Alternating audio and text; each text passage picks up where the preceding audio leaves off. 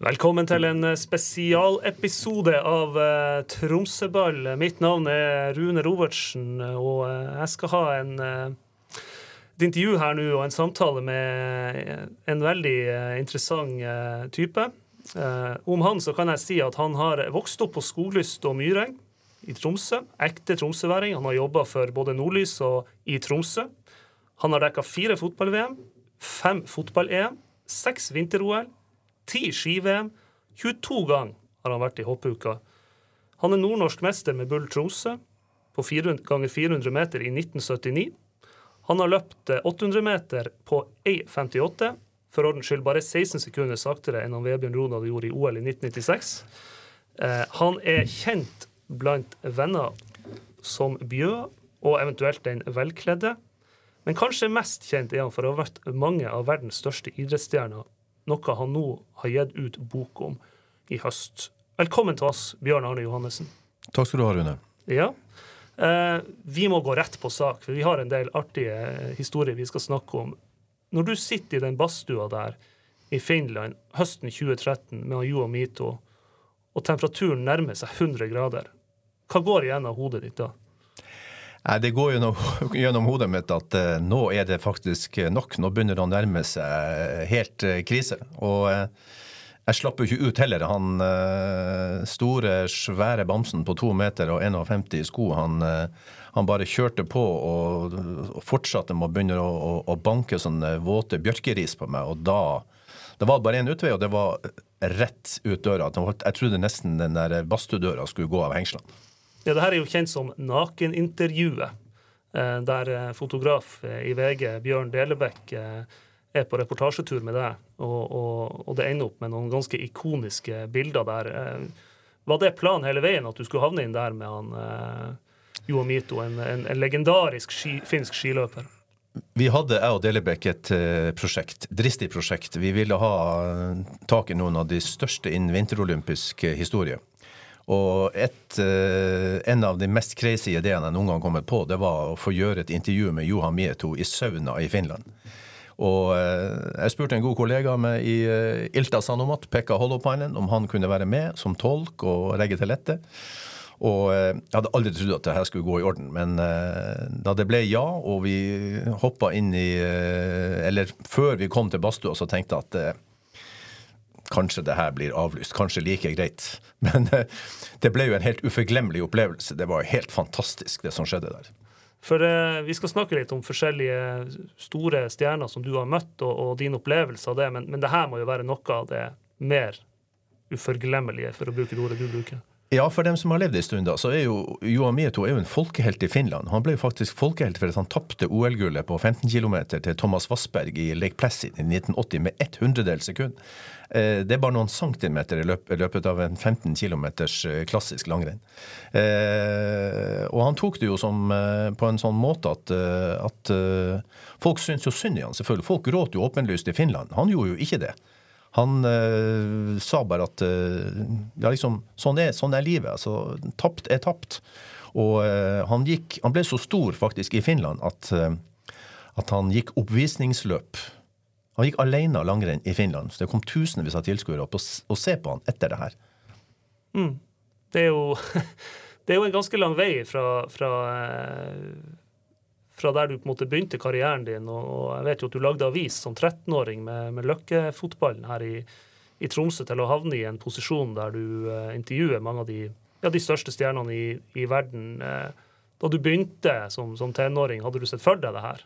Som, uh... Nei, men jeg hadde bestemt meg ganske tidlig, jeg tror jeg var 15 år, om at min, min vei skulle bli innen sportsjournalistikken. Det var det ingen tvil om. Eh, og en far som eh, syntes det her var litt fortvilt, og mente at eh, sportsjournalister de drakk veldig mye. Så han ønska meg litt sånn lykke til. og du, Det er greit, det, men du vet at du blir, du blir alkoholiker. så. Ja. ja. Og du har nå, eh, sett i ettertid av ditt inntrykk, har han, har han et poeng? Nei, overhodet ikke.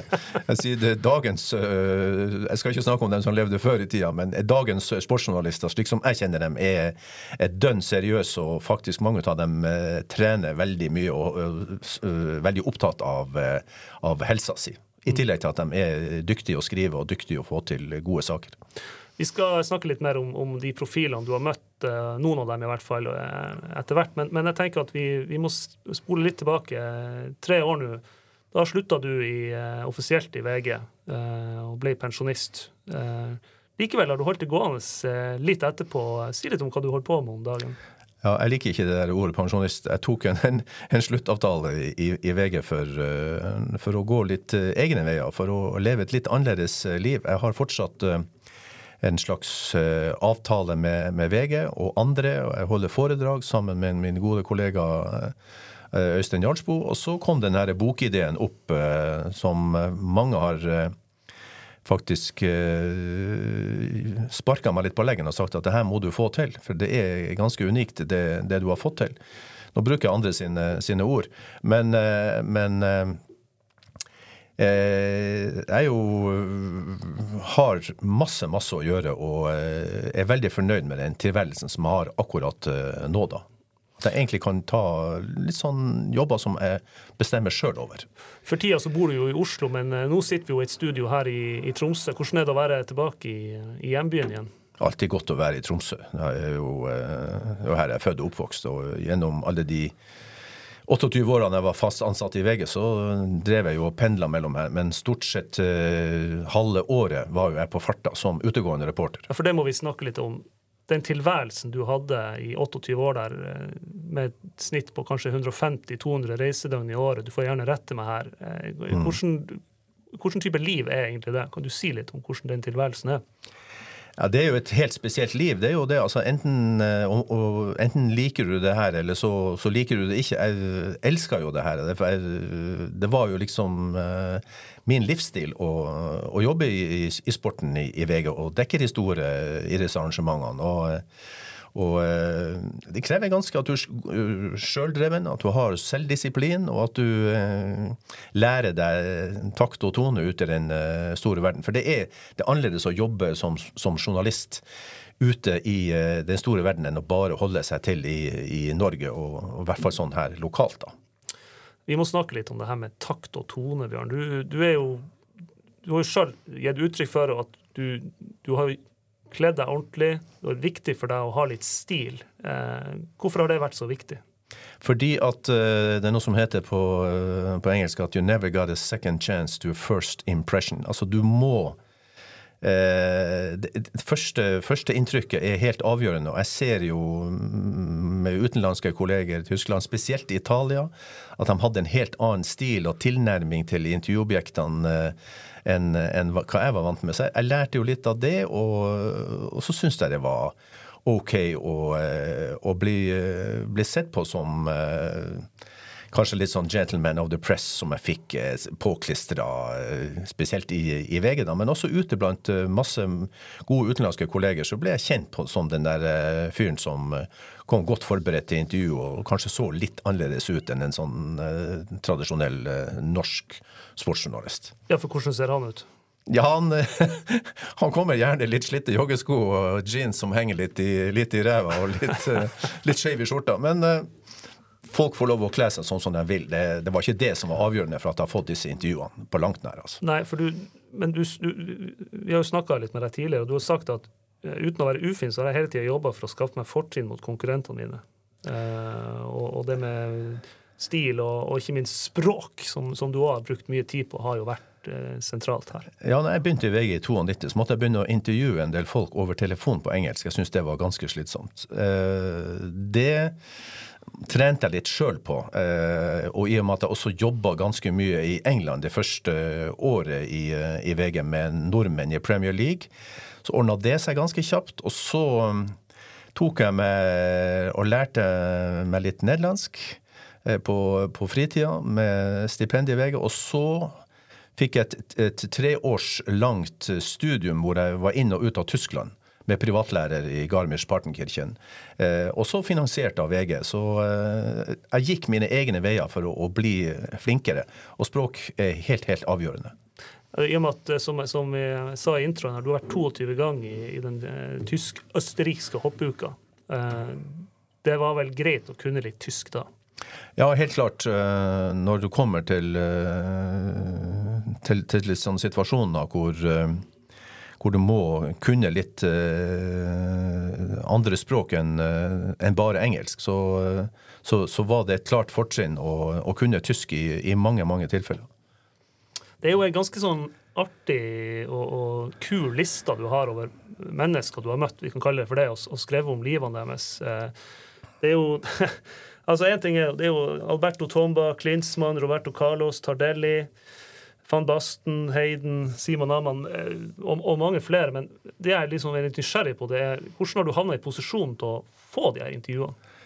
Det handler om eh, gode kolleger i utlandet. Gode eh, folk fra de største avisene i Europa. La Gazzetta dello Sport. Det er TV-stasjoner som ARD, ORF Østerrike, eh, Telegraf eh, Nederland, eh, The Sun, Manchester Evening News. Det var eh, Ilta-Sano mot Finland. overalt knytter jeg vennskap og bånd som har holdt ved like. og og på den måten fikk jeg hjelp til å åpne døra. Jeg fikk folk til å gå god for meg. Og så eh, var det ikke så vanskelig å få disse intervjuene til. Faktisk. Nei, for at det, en ting er jo at du måtte ha fått oppretta en kontakt med en med pressekollegaer i utlandet, men så har du klart å vedlikeholde. Hvordan gjør man det? Dette er jo litt ABC for de som, som jobber i bransjen. Ja, Det handler om at uh, man gir tilbake. Jeg har hatt uh, hjulpet uh, italienere med intervju med Ole Gunnar Solskjær f.eks. Jeg har uh, ordna intervjuavtaler med Sven Gøran Eriksson. Det er bare sånne eksempler. noen har også kommet lett til kjente norske langrennsløpere og skøyteløpere og osv. Og, og, og hoppere, ikke minst. Men Ellers så er, det handler om å ta vare på, et, uh, på vennskap. Mm. Mm. Uh, et, uh, du var inne på Italia. Et sånt møte som, som der du fikk litt sånn beskjed om klesstilen din, det var jo med han Alberto Tomba den legendariske alpinisten, da du møtte han. Fortell litt eh, om det. Nei, det, det, var jo typisk sånn eh, frekk trekk fra Alberto Tomba. Det, det skjønte jeg jo. For det, for det, første så når vi møtte han utafor eh, Bologna Han hadde drevet en, var medeier i en restaurant og hadde vel flere tusen flasker vin i en vinkjeller. Men uh, Tomba kom Han hadde vært på fest dagen i forveien, helt åpenbart. så Kom med litt sånn uh, fritidsjoggeantrekk. Uh, var jo ganske mye mindre enn hva jeg hadde forestilt meg da. Og jeg kom jo da i, uh, i, i, min italienske målsøm og, og slips og, og, rosa skjorte og pene sko og alt. Han, Tomba tok meg pent i hånda, studerte meg opp og ned, og så så han lenge på meg, så sier han 'Are you going to get married?' Så han ga meg på hakkespissen med én gang, men uh, han kom jo med det brølet av en latter med, uh, i, det, i, i, nest, i, samme sekund, og så var vi i gang. Ja, altså sånne ting blir jo eh, som du ikke kan forutse, en sånn viktig del av opplevelsen med å gjøre det intervjuet, tenker jeg. Mm. Ja, det Da var, som jeg sier, da var vi liksom i gang, og, og, og det fløt jo helt kjempefint med, med, det intervjuet. Men det spesielle med Alberto Tomba, det må jeg få lov å, å legge litt utom. fordi at eh, eh, da Henrik Kristoffersen begynte å kjøre like rått og hardt og, og vinne like mye som han og, og eh, svenske alpinlegenden Ingemar Stenmark i slalåm, da, da var, det liksom lett å få tak i han igjen. Han huska meg igjen. Eh, og så kom vi i en annen ny, ganske dramatisk situasjon, og det var han prata veldig mye om at han ga bort gullet til Finn Christian Jagge i Albertville, slalåmgullet i 92.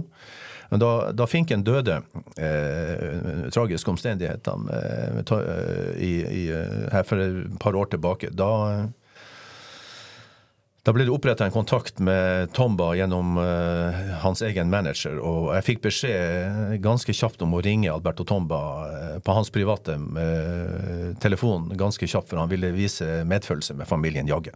Mm. Og det var ganske sterkt.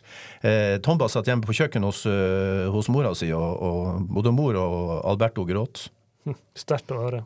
Ja. Og, og det, der fikk du jo på en måte igjen for at du hadde gjort et inntrykk på han eh, noen år før. Helt, eh, helt klart. Og eh, kanskje det var liksom eh, mer enn akkurat det å, å, bare være reporter, at han følte at, at det var en fyr han hadde lyst til å, å, snakke med og dele sine, sin sorg med. Mm.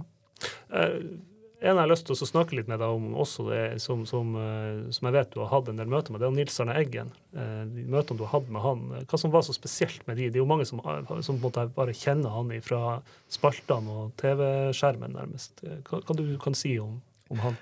Nils Arne Eggen var jo også en helt utrolig type som kan, han kunne skjelle ut sportsjournalister i en øyeblikk, og i, i, neste øyeblikk så var det liksom uh, Følte du nesten som at du var, var sønnen hans. Var, jeg var hjemme hos Eggen på kaffe og, og, og, kake dagen før Champions League-kamp mot Legia Warszawa, f.eks.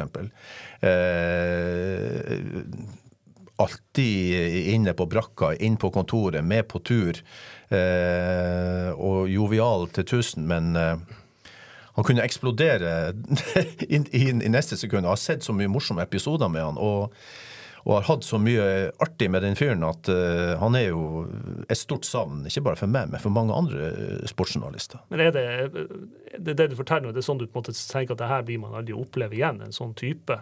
i... Uh ja, nei, du Han var eh, en helt, helt egen eh, en helt, helt egen klasse. Han eh, Altså, utenlandske journalister òg eh, kommenterte jo det her, og jeg vet jo folk Han tok jo utenlandske journalister med seg hjem eh, der han bodde ute i, ute i Orkdal. og og uh, han, han, brydde seg om, om mye mer enn en bare fotball. Han var, uh, kunne jo verdenshistorie, og han kunne jo uh, så mye, mye mer enn en bare dette med 4-3-3. Så unik i, i, sin, i sin væremåte. Og, og, jeg ringte Nils Arne Eggen, han var 80 år. og og gratulerte han med dagen. Og da eh, sa han jo rett ut at eh, hvor, hvor, du er blitt ut av, sier han. Jeg hører du har slutta i VG. Ja, sier jeg, jeg har slutta i VG. Jeg driver på med andre ting nå. Å ja, så de driver og kaster ut kompetansen på gata i VG nå, sa han. Det får stå på hans regning. Ja. men han har kanskje et poeng. Men, eh, men det til sies. Eh, jeg tenker at han eh, Nils Arne han var jo en en fyr som, som, fikk en sånn unik posisjon fordi at han var sånn som han var, åpenbart. Men, men, er det andre du har møtt som kan ligne på det? Du har jo møtt så mange profiler gjennom, gjennom åra. Ja, Nils Arne Eggen var jo en fyr som, eh, som eh, som kom fra fotballen. ikke sant? Han hadde jo i tillegg eh, drevet med, med, ski. Han var vel med i kombinert eh, i, si, tid. Men, eh, men, eh, det var junioralder. Men, men eh, det andre er jo eh, Jeg vil si innen hopp har du jo Mika Kojankowski, du har Alexander Støkkel som driver på nå. Unike personer innen in, in fotballen. Drillo var jo også veldig Han hadde mye å gjøre med. Veldig spesiell kar, han også. Du jobba jo eh, for bladet Tromsø, som det heter, fra 1982 til 1992, hvis jeg har forstått det helt. Da du fikk tilbud om å komme til VG, eh, da du jobba i sportsredaksjonen i, i, Tromsø, som det heter da. Eh, da du da flytta ned og, og, på en måte ganske umiddelbart kom over til England, så er jeg litt sånn spent på hvordan den hverdagen der var med å jobbe med de her Premier League-profilene. fordi at i dag har jeg inntrykk av at han Haaland han får de ikke snakke med, omtrent. Altså, det er nesten umulig.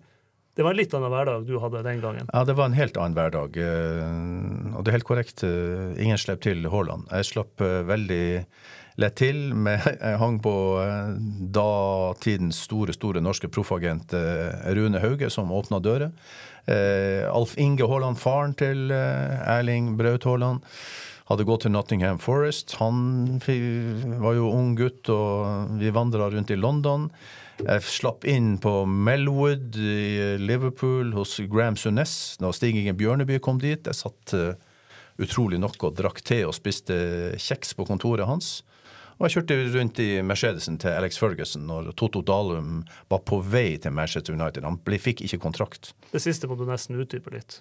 Ja, det var det at uh, Toto Dalum bodde på Midland Hotel i Manchester, og jeg var med og bodde der jeg sjøl. Eh, og Toto Dalum eh, ble henta i en gull metallic Mercedes S-klasse som Alex Ferguson kjørte i. Og Petter Schmeichel satt fremme. Og, jeg og Toto Dalum satt i baksetet. Vi kjørte fra The Cliff til et annet sted for å trene med Manchester United og det stjernegalleriet som var der den gangen. Ja. Altså det, er jo, det, er jo, litt sånn merkelig å høre på nå, fordi at i dag eh, får man inntrykk av at det er nesten sånn helt Ja, det er utenkelig å få en sånn, sånn type tilgang. Er du Jeg vet ikke om du på en måte er glad for at du fikk oppleve det på den måten, kontra den hverdagen vi, vi ser at de har i dag, de som jobber med Klart, jeg, jeg syns jo det. Jeg har opplevd utrolig masse fi, fine ting, men det, det var i litt annen tid. Selvfølgelig var eh, det vakthold rundt eh, The Cliff, som det heter da, der United trente, og det var det jo på Melwood òg. Det var ingen som slapp inn. Det var jo piggtrådgjerder rundt. Men eh, det var det var en annen atmosfære. Det var liksom ikke der, det samme trøkket som, som det er i dag. Mm. Nei, altså det, jo, det var jo en helt annen hverdag. Altså jo, I dag sitter vi jo med med mobiltelefon og få med oss alt i realtid. Denne gangen, Da du jobba med det her, så var det jo papiraviser som og kun, kun, papiravis. Og store klubber som United og, og Liverpool hadde jo ikke noen større medieavdeling enn noen som gjorde det her på, på fritida si, som la til rette for, eh, for, journalister som satt og skrev på skrivemaskiner, og noen leste referatene sine direkte inn på, på diktafon, som det satt uh, andre folk andre steder og skrev ut det de leste inn mens kampen pågikk. En, eh, historie jeg har lyst til å høre litt med deg om, det, det er den historien med han uh, George Vea, som var uh, en av verdens beste fotballspillere en stund på, på 90-tallet. afrikansk spiller fra Liberia. som du klarer å få en kontakt med når han er på høyden av sin karriere. som ender da opp i en tolv dager lang tur rundt i, i, nabolaget hans, eh, kan man si, eh, der nede. Eh, hvordan havna du i posisjon til å få det, den turen og, og det da påfølgende intervjuet? Jeg har vel vært det som kalles for høflig pågående. Eh, sto på Royal Garden i Trondheim når Milan kom til, til Trondheim for å spille Champions League med hele kanskje verdens beste lag hadde de i hvert fall hatt. Ikke akkurat denne sesongen, men men uh, de kom i hvert fall dit, og, og de hasta inn på hotellene sine, Maldini og Baresi og Baccio og uh, hele gjengen. Mens George Vea han sto på, ute på fortauet og dansa til, sammen med noen afrikanske damer. Den ene av dem skal ha vært mora til Sten Grytebuss, som står i mål for Ålesund. nå. okay. var fra Liberia. Ja. de var festkledd, og han ga dem ordna med billetter til dem. Jeg syns at det her så jo ut som en helt, helt spesiell fyr. Så jeg eh, stoppa han rett og slett, satte satt meg ned med han i resepsjonen og spurte han om eh, hva han trodde om å bli med til, til Afrika. Og da sa han at det skal vi fikse, men vi drar ikke til Liberia, for der er det borgerkrig. Og det visste jeg jo om. Men uh, han ga meg alle mulige telefonnumre og kontaktpersoner, og så ble vi enige om at jeg skulle ta med meg fotograf og komme og møte han i Abidjan i Elfenbenskysten. Men han var jo eh, senka i Rosenborg nesten alene. Det var Erik Hoff, en av Erik Hoftun sine store mareritt. Det var møtet med George Vea. De vant 4-1 på Lerkendal den kampen her. Eh, og den skåra i røde og hvite sko, og det irriterte Nils Arne Eggen. Og, helt grusomt. Og, bare for å, å, sette ting i perspektiv, så er det her i, de er i 1997 her. Nei, vi er i 1996. Ja, unnskyld. Og det her er jo Eh, en måned eller to før det veldig kjente returoppgjøret på eh, San Siro. Du, ja. du var der nede òg? Ja da. I, i, i mellomtida så drar vi, eh, jeg og Jan Petter Lynhaug, på denne turen i Afrika. Mm. Vi var borte i tolv dager. og Levde med George Vea og landslaget. og var rundt uh, overalt og fikk sett og føle på for en utrolig person han var, og for en stjernestatus han hadde. Han var jo like populær i Afrika som Nelson Mandela. Han er eneste afrikanske fotballspilleren som har blitt kåra til årets spiller av Fifa. Eh, og eh, mellomtida så klarer han å på eh, hende slåsskamp med en, en, spiller fra Porto. Så han får jo aldri spille den kampen på, på, på San Siro, som heter altså Miraklet på San Siro, når Rosenborg vant 2-1 og gikk til kvartfinale i Champions League. Men men den turen der, tilbake til den, der er virker som det det er en del ting som foregår der. Dere kan ikke gå alene ute og sånn. Det er mye greier der, og sikkerhetsforanstaltninger og sånn. Ja, ja Vea tar uh, utrolig godt vare på oss og uh, utruster oss med sikkerhetsvakt som passer på oss 24 timer i døgnet. Det sitter jo folk utafor hotellromdøra våre som passer på. Så hadde, kjørte vi egen bil, men vi kjørte også mye sammen med han, for det var var jo eh, tilløp til uroligheter. og jo, Etter dette så var det jo portforbud bl.a. i Abidjan i Elfenbenskysten. Så det, han sørga i hvert fall for at vi hadde ordentlig sikkerhet hele tida. Men så var vi med landslaget, og vi var jo i garderobe under, eh, og på pressetribunet under VM-kvalik. Når du gjør de her intervjuene med alle de her profilene, er det noe sånn fellestrekk der? Er det noe du jakter på spesielt når du snakker med dem? Noe, er det noe fellestrekk her i, i, i, måten du tenker på når du skal snakke med dem? Eh, min gamle sportssjef Nils Røyne sa eh, du må få dem utpå. Du må få dem litt utpå hele tida. Han, han pesa veldig på det. Nei, ikke annet enn at jeg har vært utrolig nøye på research. Altså planlegge, gå tilbake, lese meg opp, lese bøker. Eh, få ut så mye info som overhodet mulig. Notater, gå gjennom. Altså et nitidig arbeid for å, å, å, ha alt mitt uh, klart før jeg starter intervjuet. Mm.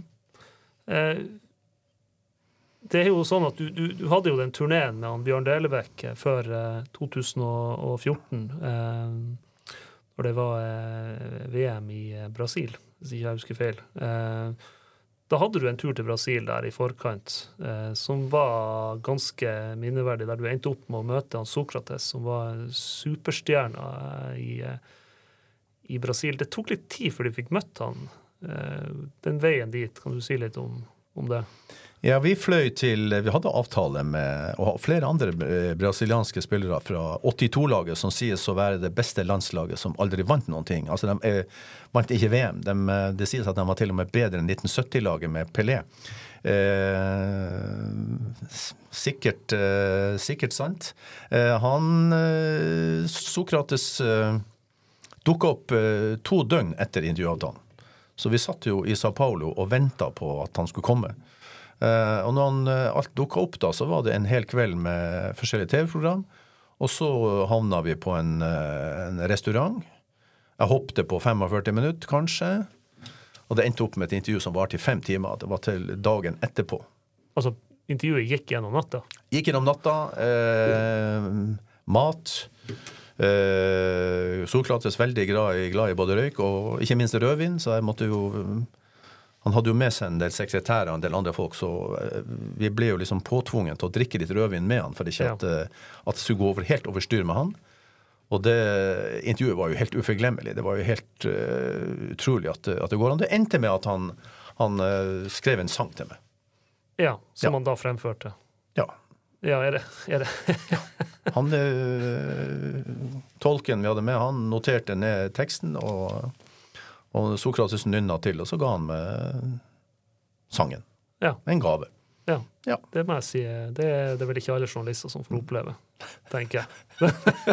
Nei, det var, eh, det var kaos i perioder òg på den restauranten, for det var så mange som kjente han igjen, og det ble jo autografkø og, og så videre. Og så altså, det er noe med settingen inne på den restauranten der. Er det, det, er jo ikke akkurat røykeforbud her. Nei. Så det blir vel sånn fortetta stemning der. Ja, tett, og det er en meget mørkebrun uh, restaurant som uh, egentlig det vi i Tromsø kalte før for en nattkafé. Men uh, det var vel De stengte aldri, i hvert fall. Nei. Nei. Og det er klart, når du da sitter der og, og og dere, eh, det går lenger og lenger ut på natta. Hva du, hva du gjør slags tanker underveis i, sånn, i, et sånt intervju med en sånn type? Altså, skjønner du at det her blir bra, eller er det bare å prøve å komme seg gjennom? Liksom? For det må jo være en sånn påkjenning, nærmest.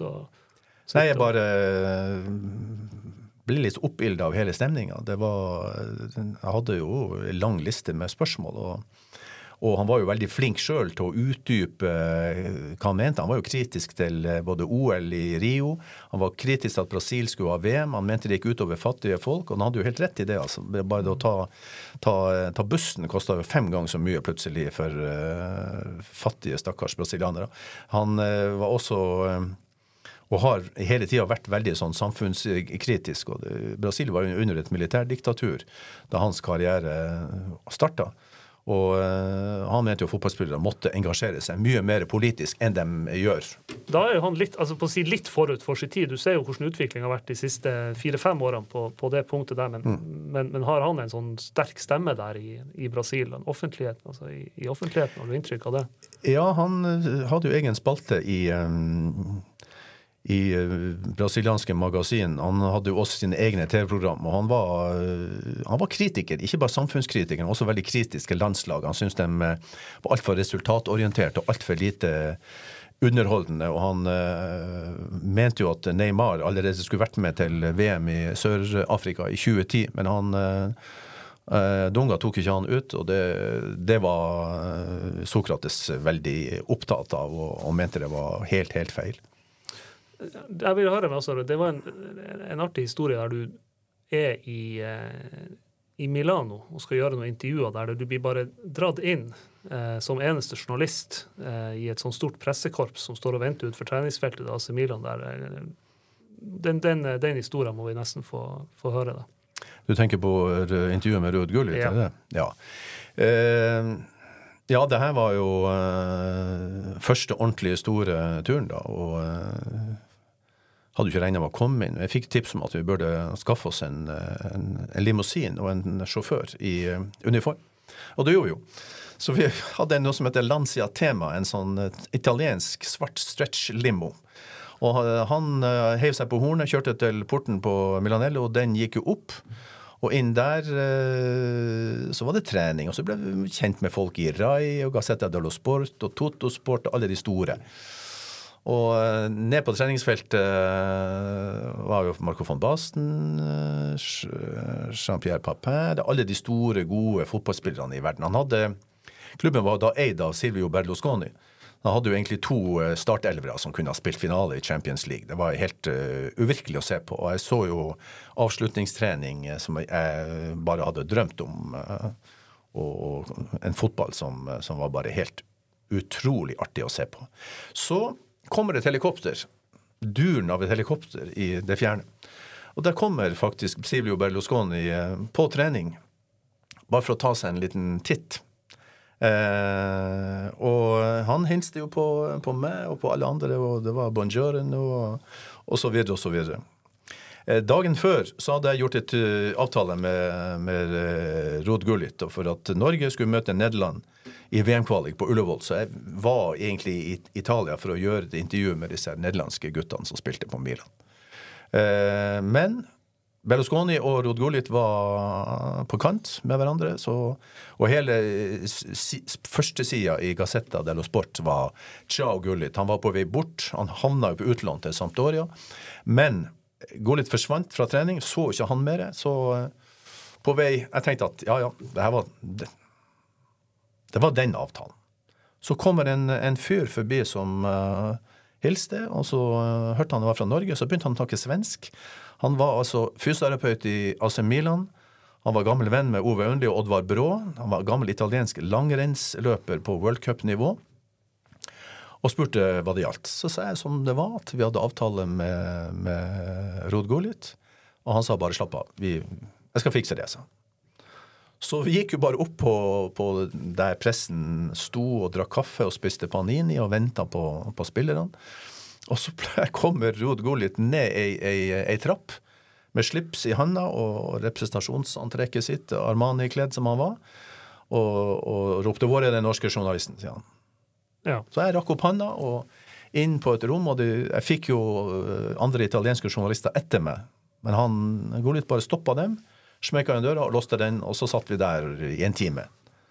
Og det, liksom, det var da jeg skjønte at uh, når, det, når, det, her går, så, så er da, da, kan alt gå. Og, det var egentlig åpninga for det hele, det der med, og det skriver jeg i forordet på boka mi òg, at det var her liksom som, som, eh, jeg gikk gjennom granittveggen og skjønte at det her kan bli mye, mye mer. For det her er jo ikke så relativt sett lenge, siden, et, lenge etter at du eh, har flytta fra Tromsø. Så det, det, er jo litt av en kontrast fra å ha jobba tett med TIL i, i, mange år og, og annen lokalidrett her, til den opplevelsen. Ja, det er bare en, en måned og to etter det at jeg var på Alfheim. Plutselig så var jeg på San Siro og Milanello. Eh, eh, Anfield etter det og, og eh, Old Trafford. Men eh, det der eh, trøkket og det styret og det der eh, lidenskapen i italiensk fotball, det, den, den, fikk jeg kjenne på med en gang. Og, som jeg sier igjen, at det her var verdens beste lag.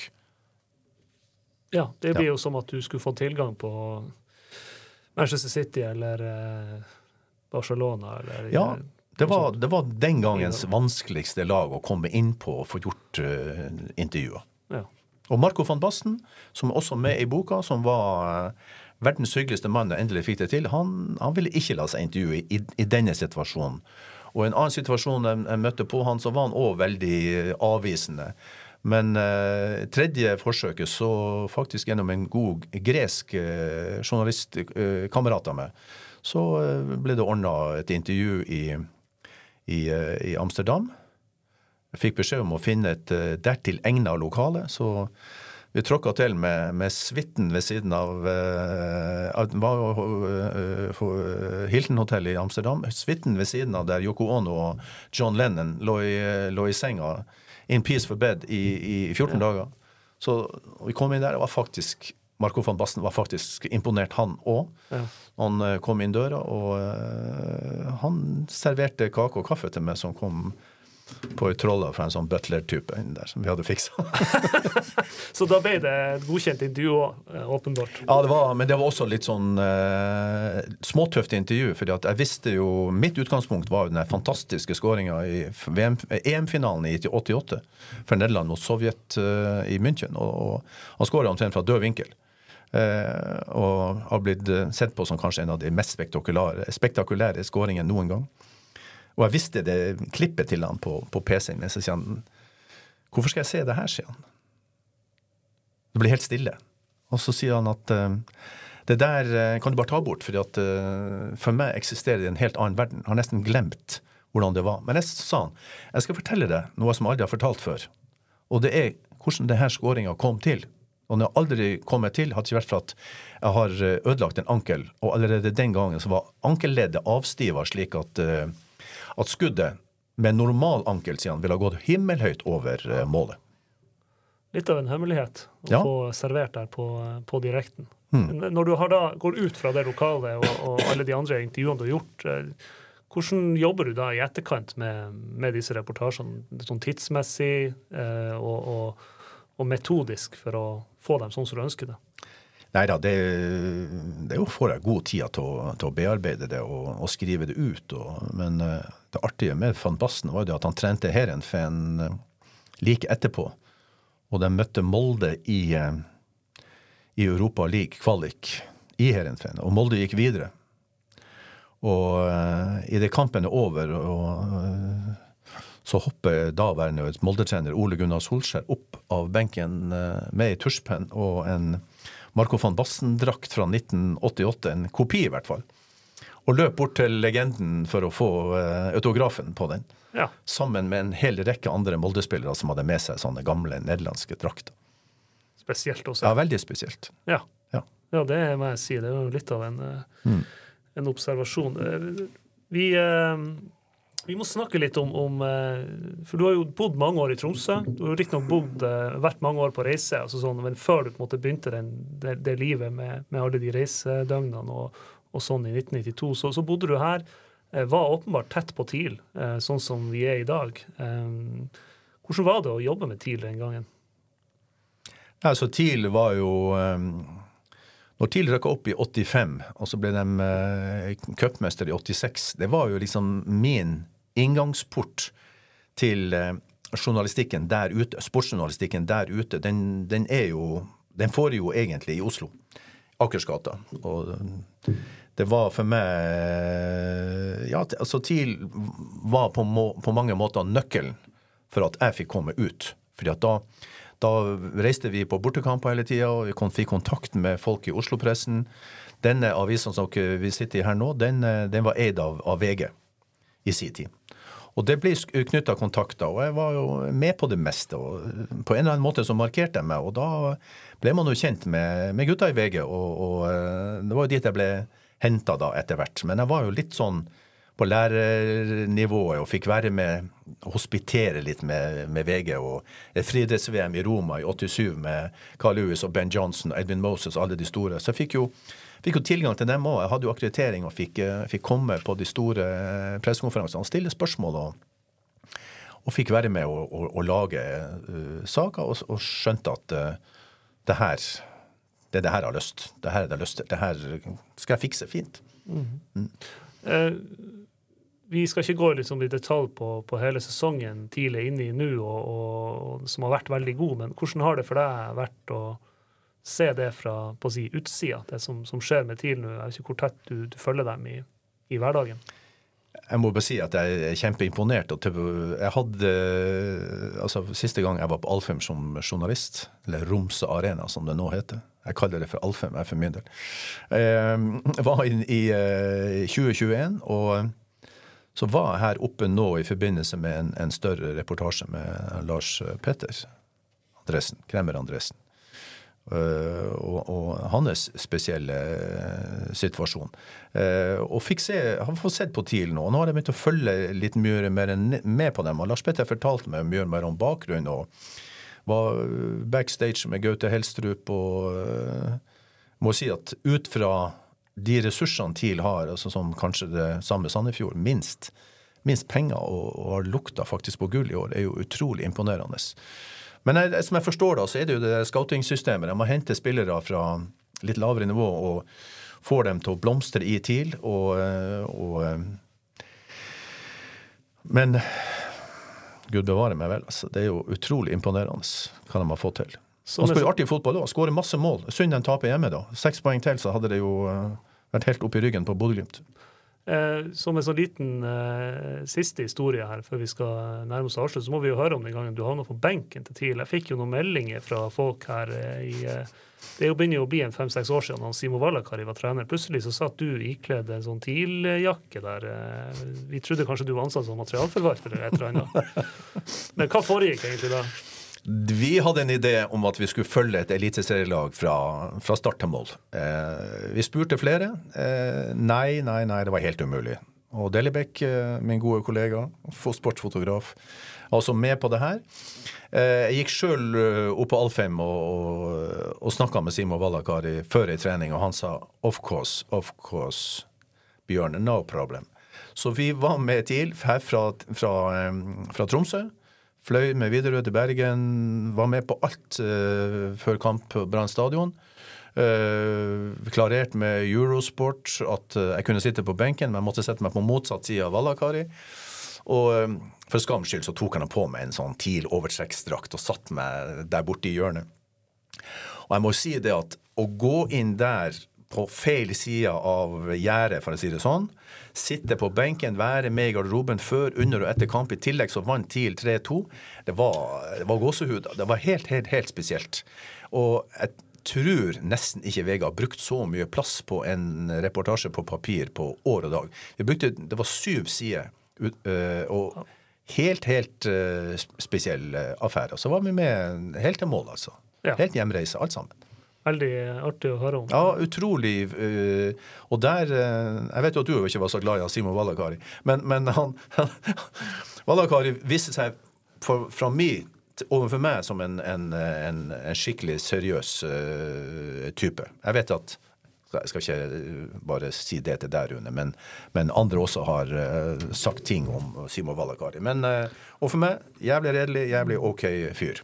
Det er godt å høre, og det er sikkert bra for Simo å høre, tipper jeg. Han, han, er sikkert fast lytter av denne podkasten, tipper jeg. Så uh, vi, uh, vi, Jeg skulle ha en sånn siste utfordring til deg, som jeg, som jeg sendte melding til deg før uh, i, i, forkant her, at vi sitter og snakker her. Jeg ville ha en sånn litt uformell liste av de kuleste TIL-spillerne som du har opplevd, egentlig helt fra du begynte å følge TIL og frem til nå. kan du dra den lista til oss? Altså, jeg jo, har jo tidlig blodet. Eh, min farfar Arne Johannessen var med å starte tidlig i 1920. Han var jo oppvokst i, i Hansundnesbukta. Eh, og jeg har jo sjøl spilt for TIL da jeg var smågutt og guttespiller. Til og med kretsmester for TIL. Men eh, det var den fotballkarrieren. De som eh, kom etter meg, og gjennom den Løkke-fotballserien du var med på innledningsvis eh, Halvparten av det laget ble jo cupmester i 86. Eh, men, men jeg har Sigurd Rusfeldt øverst, eh, og det er flere årsaker til det. For det første så var han jo en, en målkonge, og han, han eh, ble en, en, fyr jeg har skrevet veldig mye om. Eh, første gang jeg så han, så var han så beskjeden. Han turte nesten ikke si hva han heter. Og på de gamle TIL-veteranene kalte han meg bare for Alta. Han kom opp fra Finnmark og kom rekkende til byen. Eh, så fikk han altså være med i, i, troppen til VM i 94 i USA og fikk spille mot Italia. Han hadde en helt eh, fantastisk karriere. Han gjorde maksimalt ut av det. Han var forut for sin tid. Han drev med egentrening. Han, eh, han var helt rå på å skåre mål. og eh, Han er en fyr som er litt lik meg på andre felt. Han, uh, han liker jakt og, og, fiske, friluftsliv først og fremst. Og uh, er en sånn hel ved-type. Stødig kar. Mm. Ja. Vi må jo få de fire andre du har Det skal du få. Eh, Arne Pøsen Andreassen, fordi at han var fra den TIL-generasjonen som eh, sleit seg opp fra Tito-serien som het den gang. Altså fjerdedivisjon tredjedivisjon, gjennom med Torkil Brakstad. Eh, og eh, da Brakstad forsvant, så tok han over TIL og var trener i, i 86, der han vant cupfinalen. Han sto i en kakifarga dress med slips og hvit skjorte på seg. og lo, røyka rullings og uh, tok det helt kult når TIL slo Lillestrøm 4-1. Så har jeg Steinar Nilsen, som uh, ut fra forutsetningen eh, tok maksimalt ut av karrieren sin, vil jeg si. Han eh, verken raskest eller størst eller mest spenstig, men han var fotballsmart så, så, det holdt. Fikk altså en karriere først i AC Milan, og så til Napoli. Han var eh, eneste ikke-latinoen. Han var til og med kaptein på, på, på Napoli. Da i serie B, riktignok. Dessverre fikk han en, en, en, en, skade i et kne som, som satte en stopper for det hele. Men så er han såpass smart, og han lærte seg italiensk, og han eh, ble da eh, trener i TIL etterpå. En, en redningsmann eh, gang etter gang etter gang. Imponerende type, må jeg si. Mm. Eh, så er det Bjarte Flem, keeperen, som altså kasta ballen i mål, eh, og var en helt annerledes fotballspiller enn hva vi noen gang hadde sett før. Uh, han kasta den ballen i mål mot Sogndal, uh, seriekamp på Alfheim for øvrig. Men, og det ble han kjent for. I tillegg så var han han var liksom litt annerledes. Han studerte fiskerifag og røyka litt bak garderobehuset. Han, god i mål. Berga tidlig en, en, sesong fordi han var så god å ta straffespark. Da var det straffekonk. Og så har jeg Rune Lange òg med på den lista mi som var spissen som uh, kunne stått på sokkel i, uh, i Frognerparken. En fysisk sterk, uh, smart fyr som skåra med høyre og venstre hode. Og, og, også dro det veldig langt. Han kunne dratt det mye mye lenger Rune, men han, mm. feilen var at han gikk til Tyrkia. Og så havna han i, i Brygge. Han skulle vært i en mye større liga, og så returnerte han til Vålerenga. og og gikk veldig mye skada og ikke fikk ut det han egentlig var, var, var god for. Så veldig spennende å høre, og, og veldig artig å høre de, ditt utdrag fra de historiene du har uh, opplevd og også har skrevet om i uh, boka. Setter stor pris på at du tok deg tid og, og kom og snakket litt med oss, Bjørn Arne. Takk skal du ha. Bare hyggelig. Boka heter 'Stjernemøter' og er i salg nå. God jul.